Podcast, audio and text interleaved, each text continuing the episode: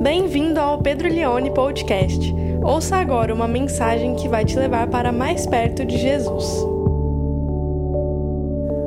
Apocalipse 3, a partir do versículo 7, diz assim a palavra de Deus: Ao anjo da igreja em Filadélfia, escreva: Estas são as palavras daquele que é santo e verdadeiro, que tem a chave de Davi.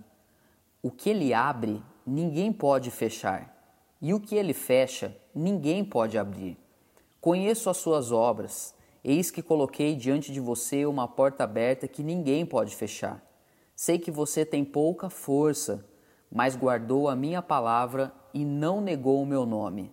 Veja o que farei com aqueles que são sinagoga de Satanás e que se dizem judeus e não são, mas são mentirosos. Farei com que se prostem aos seus pés e reconheçam que eu os amei visto que você guardou a minha palavra de exortação, a perseverança, eu também o guardarei da hora da provação que está para vir sobre todo o mundo para pôr à prova os que habitam na terra. Venho em breve. Retenha o que você tem, para que ninguém tome a sua coroa. Farei do vencedor uma coluna no santuário do meu Deus, e dali ele jamais sairá escreverei nele o nome do meu Deus e o nome da cidade do meu Deus, a Nova Jerusalém, que desce dos céus da parte de Deus, e também escreverei nele o meu novo nome. Aquele que tem ouvidos, ouça o que o Espírito diz às igrejas. Vamos então hoje refletir sobre a igreja de Filadélfia, um texto incrível, um texto assim, ah, diria até bem forte. Pessoal, no começo da, da pandemia, circulou é, pela, pelas redes sociais, circulou aí uma imagem, umas fotos que tinha basicamente a mesma frase que era o seguinte: se você não sair dessa pandemia ah, com um novo projeto, se você não sair dessa pandemia com um livro escrito, com um projeto escrito, se você não sair dessa pandemia com algo que você vem sonhando há muito tempo, o seu problema não era tempo, o seu problema era disposição, né? É, se você não sair dessa pandemia com um diploma de Harvard ou com uma empresa aberta, o seu problema não era tempo, mas era uma, uma questão de disposição. Ah, no primeiro momento achei interessante essa frase, essa colocação, é, mas por um outro lado ela não consegue transmitir com muita fidelidade a realidade com que a gente vive, porque a grande verdade é que não é que nós simplesmente ganhamos mais tempo, mas nós ganhamos desafios muito maiores do que nós já enfrentamos até aqui. Então, eu conversando com muitas pessoas, eu disse: olha, é, se você sobreviver até o fim dessa pandemia, já está bom se você não desistir da vida, é, eu penso que você passou bem por ela, né? Porque a gente tem que levar em conta as nossas limitações. É, uma frase como essa, é claro, ela pode ser inspiradora, mas ela não leva em conta que nós somos tremendamente ansiosos, ela não leva em conta que nós temos é, limitações cognitivas, ela não leva em conta que nós não fomos preparados nos últimos meses para viver dentro de casa, trabalhar e fazer tudo dentro de casa. Então, não é simplesmente uma oportunidade que nos apareceu, pelo contrário, é um grande desafio. Se eu pudesse dar um título essa noite aqui para essa reflexão, eu diria oportunidade para escrever uma nova história. Oportunidade para escrever uma nova história. Como nós temos visto, para cada uma das igrejas do Apocalipse, Jesus se apresenta de uma maneira ah, diferente. Temos falado que uma boa eclesiologia, ou seja, uma boa maneira de ser igreja, comece em primeiro lugar, em primeiro lugar com uma boa cristologia.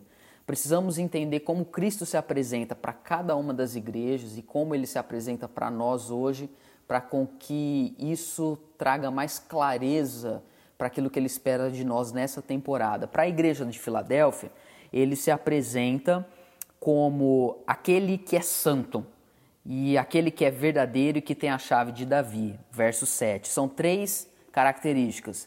Primeiro, aquele que é santo é aquele que é separado, aquele que é inigualável, aquele que é único, aquele que é incomparável. Aquele que é verdadeiro é aquele ah, que pode ser digno de confiança. A palavra verdade ou conceito de verdade no, no grego ela tem mais um sentido de, uh, de genuinidade, de algo real. Já no hebraico ela tem mais um conceito de digno de ser confiado. Juntando as duas coisas, nós podemos entender que Jesus é a verdade de Deus para nós e por isso nós podemos confiar nele.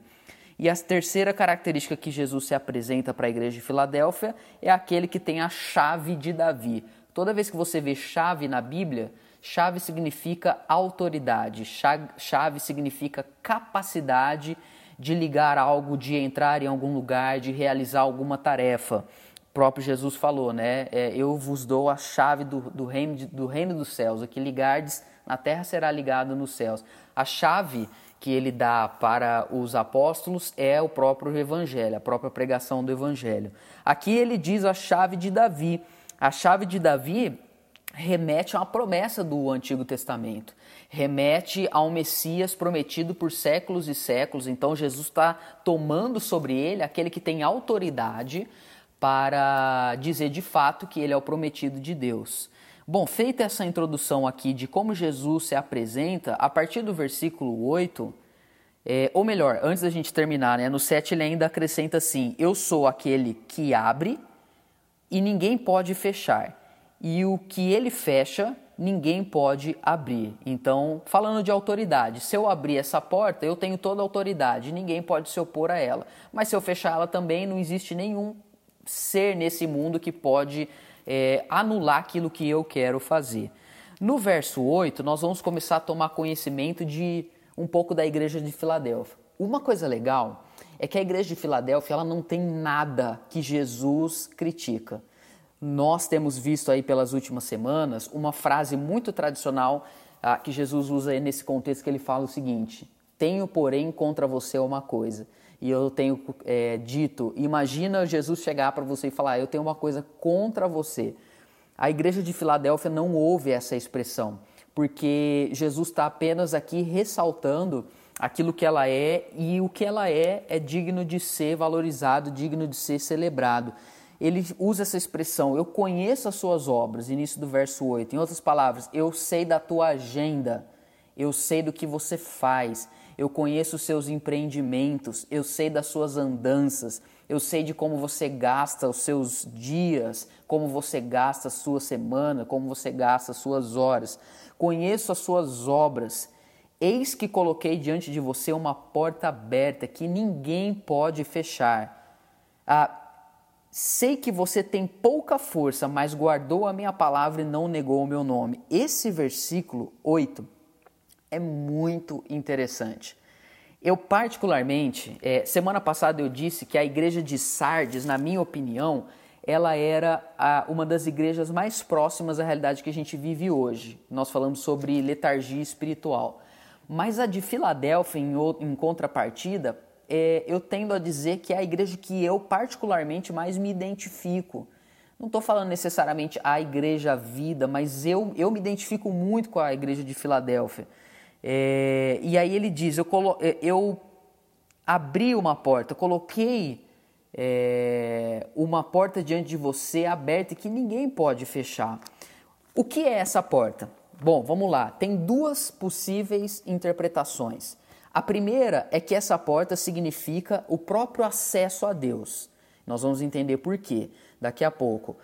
o acesso a Deus. A segunda coisa que pode ser essa porta é simplesmente uma oportunidade missionária, ou uma oportunidade para fazer, para cumprir o reino de Deus. Porque quando Paulo em três vezes ele usa essa expressão no Novo Testamento, uma porta nos foi aberta, ela geralmente está vinculada a uma oportunidade que Deus abriu para a pregação do Evangelho.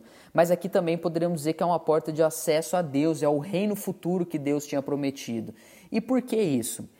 A grande questão que a gente tem que entender aqui de pano de fundo da igreja de Filadélfia é o seguinte: essa igreja ela estava sofrendo porque muitos que se diziam ser judeus e que não necessariamente eram judeus, ah, estavam tentando isolar essa igreja, menosprezando ela de que ela realmente era uma igreja de Deus. Então, muitos judeus ah, estavam se opondo a essa igreja, combatendo ela, dizendo que eles não, não eram, ah, não estavam cumprindo ah, o ensinamento correto que Deus tinha dado, que eles estavam, pelo contrário, muito distantes da verdade.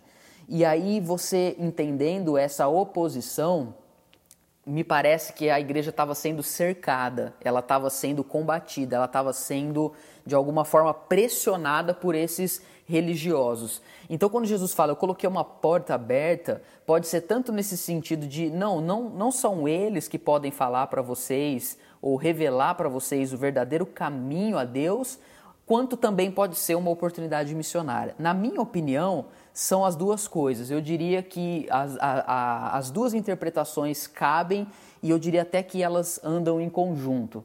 Agora, é, quando eu paro para pensar um pouco sobre oportunidade, sobre porta aberta, sobre Deus poder ah, nos proporcionar oportunidade, eu me lembro, obviamente, do momento que nós estamos vivendo, porque eu fico pensando quantas oportunidades não foram obstruídas é, por causa dessa pandemia. Pessoas que eu conheço, várias pessoas que foram contratadas e depois foram é, demitidas, pessoas que iam fazer uma viagem e tiveram essa viagem interrompida, esse sonho interrompido, pessoas que abriram uma empresa e deixaram de lado, ou pessoas que abriram uma empresa e tiveram que fechar. Eu conversei um tempo atrás com um amigo meu, ele está iniciando, está plantando uma igreja em Minas Gerais e eles, ah, depois de vários, várias semanas se encontrando nas casas, resolveram alugar um salão, alugar o salão, prepararam tudo, arrumaram, pintaram, fizeram o culto no salão, fizeram um culto, depois a pandemia estourou. É, e aí até agora eles não utilizaram mais esse espaço. Essa é só uma oportunidade de portas que se fecharam, de coisas que ficaram para trás. Eu não sei exatamente o que, que essa pandemia trouxe para você como é, oportunidades que se fecharam e que se perderam diante de nós. Agora, é interessante que Jesus está falando: eu abri essa porta para vocês, essa porta aberta que ninguém pode fechar a parte B do verso 8 é muito interessante. Ele diz: Sei que você tem pouca força, mas guardou a minha palavra e não negou o meu nome. A realidade da igreja de Filadélfia, uma igreja que tinha uma oportunidade, tinha uma porta aberta que Deus proporcionou, mas não era uma igreja. Aí não dá para a gente saber a expressão que ele usa é: sei que você tem pouca força. O que seria ter pouca força? Pode ser que a igreja não era grande, a igreja era pequena. Pode ser que a igreja não era rica, as pessoas majoritariamente tinham muito pouco dinheiro. Pode ser que a igreja não era é, relevante na cidade, que, que ninguém ligava para aquela igreja, que ninguém achava que ela tinha significado, tinha pouca força. Talvez uma, uma igreja insípida, uma igreja que, aos olhos das pessoas, não tinha valor ou poderia ser ah, uma restrição mesmo de, de qualidades, de não ter os dons necessários para poder realmente avançar. É, quando eu vejo isso, eu penso muito na realidade que nós vivemos e às vezes nós temos oportunidade, mas nós olhamos para nós e nós vemos que a gente não, não, não é tudo aquilo que a gente achava. Eu não sei se você já teve essa experiência de você, de repente, poxa, conseguir um emprego, ou conseguir entrar na faculdade, ou fui promovido. Ah, mas aí a hora que você começa a se deparar com a realidade, você vê, meu, eu acho que eu não tenho todas as habilidades necessárias para essa porta que me foi aberta. Geralmente, pessoal, as oportunidades elas se abrem para nós e geralmente elas são muito maiores do que aquilo que nós podemos é, realmente fazia. Eu tenho uma frase que eu costumo dizer que é, é Deus costuma nos dar uma missão que é maior do que nós mesmos. Dificilmente Deus vai te dar uma missão que você consiga cumprir sem Ele. Quando Deus te dá um, um, um quando Deus abre uma porta para você, você olha e você vai perceber que você está muito aquém da, de ter as qualidades, as credenciais, os dons, os talentos para cumprir aquilo e aquela igreja então é chamada uma igreja de pouca força. Mas tem uma coisa, e Jesus fala: Eu sei que você tem pouca força. Olha que legal, fim do verso 8. Mas você guardou a minha palavra e não negou o meu nome. Isso aqui é muito bonito. Pessoas que têm aquela oportunidade, sabe que não estão, ah, que têm as suas limitações, mas que mesmo assim elas permanecem fiéis, elas fazem realmente aquilo que elas podem. Eu me lembro, há, muito, há muitos anos não, há alguns anos atrás, eu fiz uma viagem e quando uh, eu, eu, eu, ia chegar no, no meu destino, uh, o, o voo chegava meia-noite.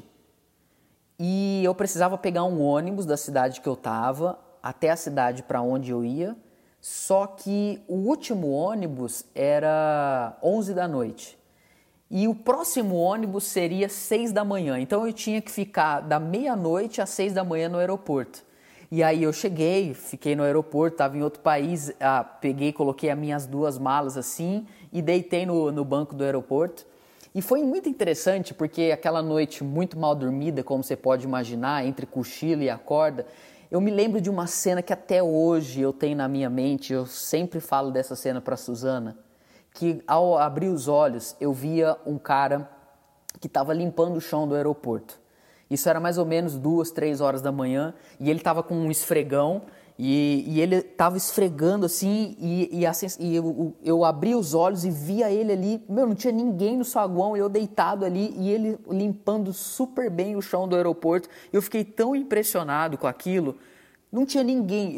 O porquê que me marcou? Primeiro, não tinha ninguém vendo o cara fazer aquilo. Era três horas da manhã ah, e o cara estava se dedicando ali para fazer o serviço dele com muita excelência. Aquilo me marcou muito, porque muitas vezes é, a gente não, não aproveita ou a gente tem muitas limitações para aproveitar oportunidades que nos são feitas, mas nós ah, nos dedicamos naquilo que nós podemos, nós fazemos de coração. E aquilo me marcou muito naquele homem. E eu diria que muitas vezes é a realidade que nós estamos vivendo hoje, é poder fazer aquilo que nós, que está no nosso alcance, que nós conseguimos. Agora, ah, é interessante que aquela igreja, ela, como eu disse, não tinha algo que Deus colocou, que Jesus colocou como um problema, mas tinha uma coisa que Jesus pontuou. Verso 9 ele diz: Veja, o que farei com aqueles que são sinagoga de Satanás e que se dizem judeus e não são, mas são mentirosos? Farei com que se prostrem aos seus pés e reconheçam que eu o amei. Visto que você guardou a minha palavra de exortação à perseverança, eu também o guardarei da hora da aprovação que está por vir sobre todo o mundo, para pôr à prova os que habitam na terra. Jesus ele ressalta ali que aqueles, aqueles judeus, entre aspas, porque não eram judeus verdadeiros, eles estavam perseguindo essa igreja, mas ah, Jesus ele sabia que aquela igreja era, era fiel e que ele, o fato dele saber que aquela igreja fiel era o que importava. A opinião das pessoas, a opinião daquela igreja não, não, não iria influenciar ah, na visão que Jesus tinha daquelas pessoas. E ele diz: Eu vou mostrar no futuro para aquelas pessoas que eu realmente amo você, que você não está fora do jogo, que você mesmo apesar das suas limitações, que eu amo você, que eu guardo você e que eu protejo você. E o verso 10 ele diz: Visto que você guardou a minha palavra de exortação, a perseverança, eu guardarei da hora da aprovação. Eu fiquei olhando esse, esse verso do, do número 10. Visto que você guardou a minha palavra de exortação, a perseverança, eu também guardarei você da hora da aprovação que está por vir para todo mundo, para pôr à prova os habitantes da terra. Ah, isso aqui me lembra muito o que a gente está vivendo agora. Uma aprovação em todo mundo para pôr à prova todos os habitantes da Terra. Eu acho que nós estamos vivendo num momento muito, onde isso aqui faz muito sentido. E aquilo que a igreja tinha feito em relação a Jesus, ela recebeu depois como uma espécie de recompensa. Ele diz: Já que você guardou a minha palavra, agora eu também vou guardar você é uma espécie de aquilo que a igreja investiu, agora ela vai receber. Uma coisa que está muito em alta hoje é o mercado financeiro. Muita gente fala sobre isso, eu sei que tem pessoas aqui que estão me ouvindo que, que, que tem costume de usar bolsa de valores, investimento financeiro e tal, né? Esses dias eu fiquei super feliz porque eu entrei na minha conta corrente e no mês de junho rendeu um centavo. Aí eu olhei lá e falei, poxa, eu ganhei um centavo aqui do Itaú, né? Foi um rendimento aí, mas eu sei que o pessoal fala, não, cara, você tem que investir em tal lugar, você tem que investir na Selic, você tem que investir no Tesouro Direto, você tem que investir. Enfim, tem gente aí que pode falar muito melhor do que eu, eu sou um cara muito ruim, muito limitado nessa área. Eu queria usar uma analogia aqui que não é perfeita. Todas as analogias que a gente tenta usar para explicar algum texto bíblico, ela sempre é falha em algum sentido. Mas aqui, quando ele fala, visto que você guardou minha palavra de exortação, a perseverança, eu também guardei você, eu vejo isso. Uma igreja que investiu totalmente a vida dela em Deus e por isso ela pode recompensar, ser recompensada. O princípio do, do, do investimento é esse: é você investir, em certo sentido, você devotar algo que você tem hoje para você ter um retorno depois. Agora, se a poupança rende não sei quantos por cento, que é quase nada, a Selic rende tantos por cento, o, o Tesouro Direto rende tanto por cento, pensa algo que rende muito além do nosso investimento é a presença de Deus. É, é, por isso que a analogia é meio imperfeita. Porque eu invisto a minha vida em Deus, eu devoto tudo que eu tenho para Ele e Ele vai cuidar de mim, mas não, ah, não que isso vai render um pouco, mas vai ser muito além daquilo que eu investi, entende? Mas ainda assim, a obediência e a minha, o meu investimento na presença dele resulta para mim em coisas ah, especiais que Deus reserva e que Ele prepara. Hoje eu estava conversando com a Suzana, a gente estava falando um pouco sobre a nossa realidade financeira. Como muitos de vocês, nós tivemos é, reajuste no nosso salário, nós tivemos é, uma diminuição no nosso orçamento e a gente precisou rever várias coisas, a gente precisou rever vários gastos e como vocês sabem a Glória está vindo aí, a gente tá precisou uma série de coisas de rever a nossa vida.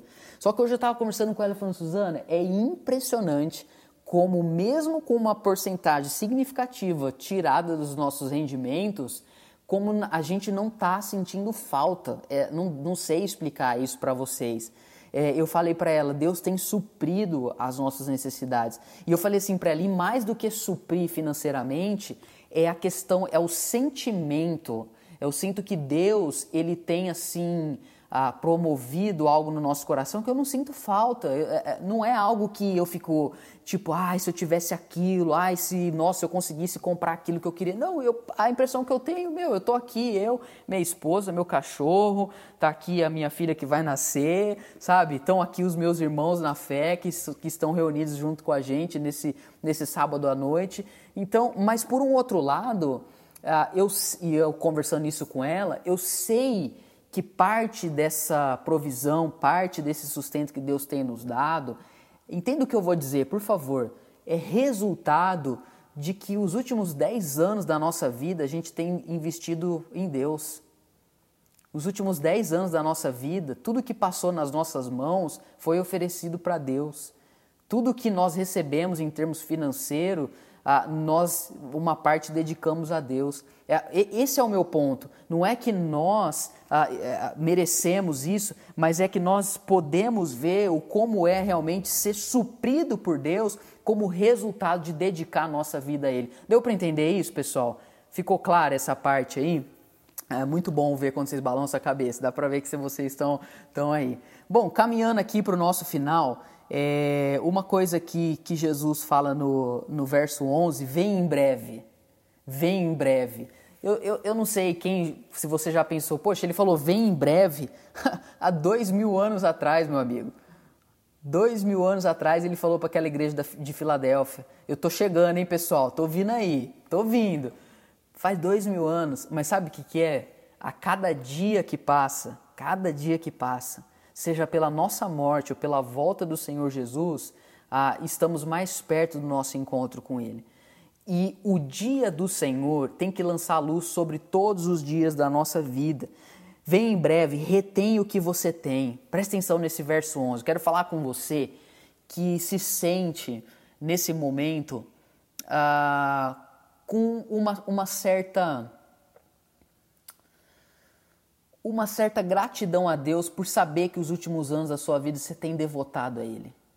Que você, você sabe que você é limitado, ninguém aqui está falando que você é perfeito, que você é impecável, mas você sabe que do, do jeito que dá, nas suas limitações, com a pouca força que você tem, você tem se dedicado a Deus. Eu quero dizer que Ele manda dizer para você no verso 11: guarde o que você tem Retém o que você tem, que ninguém roube a sua coroa, porque eu estou voltando, eu estou mais perto, a minha volta é breve.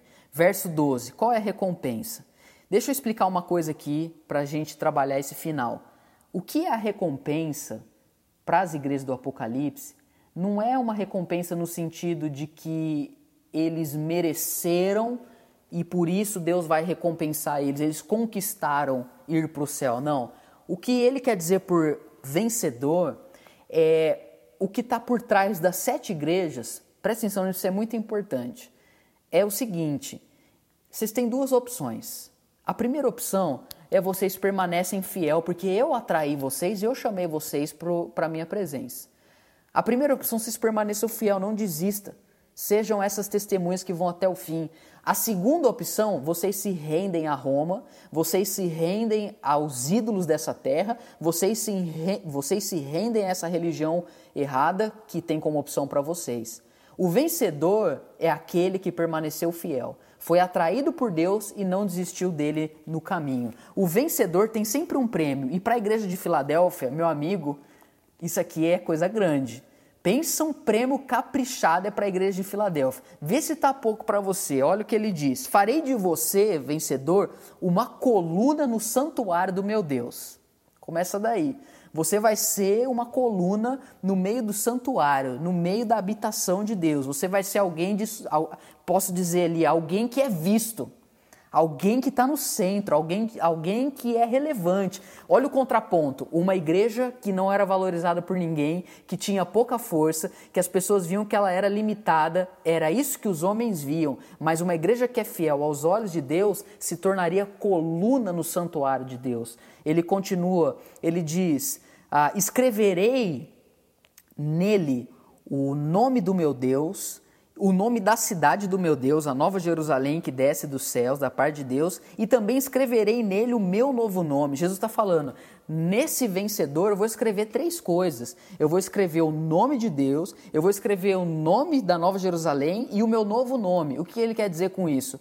O nome de Deus pertence a Deus, não é de ninguém além de Deus. O nome da cidade, o seu verdadeiro lugar não é Filadélfia, é Nova Jerusalém. A sua casa não é Ribeirão Preto, Cravinho, São Paulo, a sua casa é a Nova Jerusalém. E essa Nova Jerusalém não é uma que nós vamos subir até ela, porque o texto diz que ela vai descer até nós. Presta atenção, isso é muito claro em Apocalipse. Deus está restaurando todas as coisas. O mundo vai viver essa restauração. Então, o nome de Deus, o nome da nova cidade e o novo nome de Jesus. Aquele que diz que na volta ninguém sabe, só ele sabe. Esse novo nome significa um nome em cima daquilo que Jesus fez na obra dele. O novo nome é o Jesus Cristo morto e ressurreto para abençoar e salvar aqueles que creram nele. Ah, gente, para encerrar, me parece aqui que vale a pena. Me parece aqui que é o seguinte: quantos de nós já não ficamos chateados por uma oportunidade que nos foi fechada? Uma porta que nos foi fechada. Uma demissão, um não para uma universidade, um não para um novo emprego, um não para uma promoção e aí a gente fica mal, a gente fica chateado. Deixa eu falar uma coisa para você. Geralmente as oportunidades na nossa vida ela vem por meio das pessoas. Eu costumo falar, um telefonema, uma mensagem, uma ligação, um WhatsApp muda a tua vida. Ponto. Sim ou não? Você pode receber um WhatsApp aí que a hora que você lê, você cai para trás. Você não acredita. Geralmente as oportunidades vêm por meio das pessoas. Mas nós cristãos temos que, nos, temos que entender que sim, Deus usa as pessoas para nos dar as oportunidades. Mas nós sabemos que as oportunidades que nós precisamos não depende das pessoas, não depende de uma assinatura de um ser humano, não depende da intervenção de alguém nessa terra, porque a porta que Jesus abre, ninguém pode fechar. E a porta que ele fecha, ninguém pode abrir. É, eu disse que a, a porta para a igreja era tanto o acesso a Deus quanto uma oportunidade da missão. Deixa eu falar algo para você. Eu entendo que a porta a Deus já foi aberta, Jesus Cristo. Ele diz: Eu sou a porta. E eu diria algo para você. Qual oportunidade hoje você tem mais buscado na sua vida? Presta atenção nisso. É o emprego? É uma resposta de Deus? É um casamento? Qual é a oportunidade que você tem mais buscado? Deixa eu falar algo para você. A grande oportunidade que nós temos todos os dias é a oportunidade de escrevermos uma história nessa terra que revela quem Deus é. O emprego que você vai ter, o tanto que você vai ganhar de salário, o lugar que você vai morar são, entendo o que eu vou dizer, são periféricos dentro dessa grande porta que Deus abriu para você de ser salvo, de fazer parte de uma nova criação nessa terra e de fazer parte da missão dele, de contribuir na restauração de todas as coisas, da devastação do pecado. O que nós estamos buscando é sentido de vida.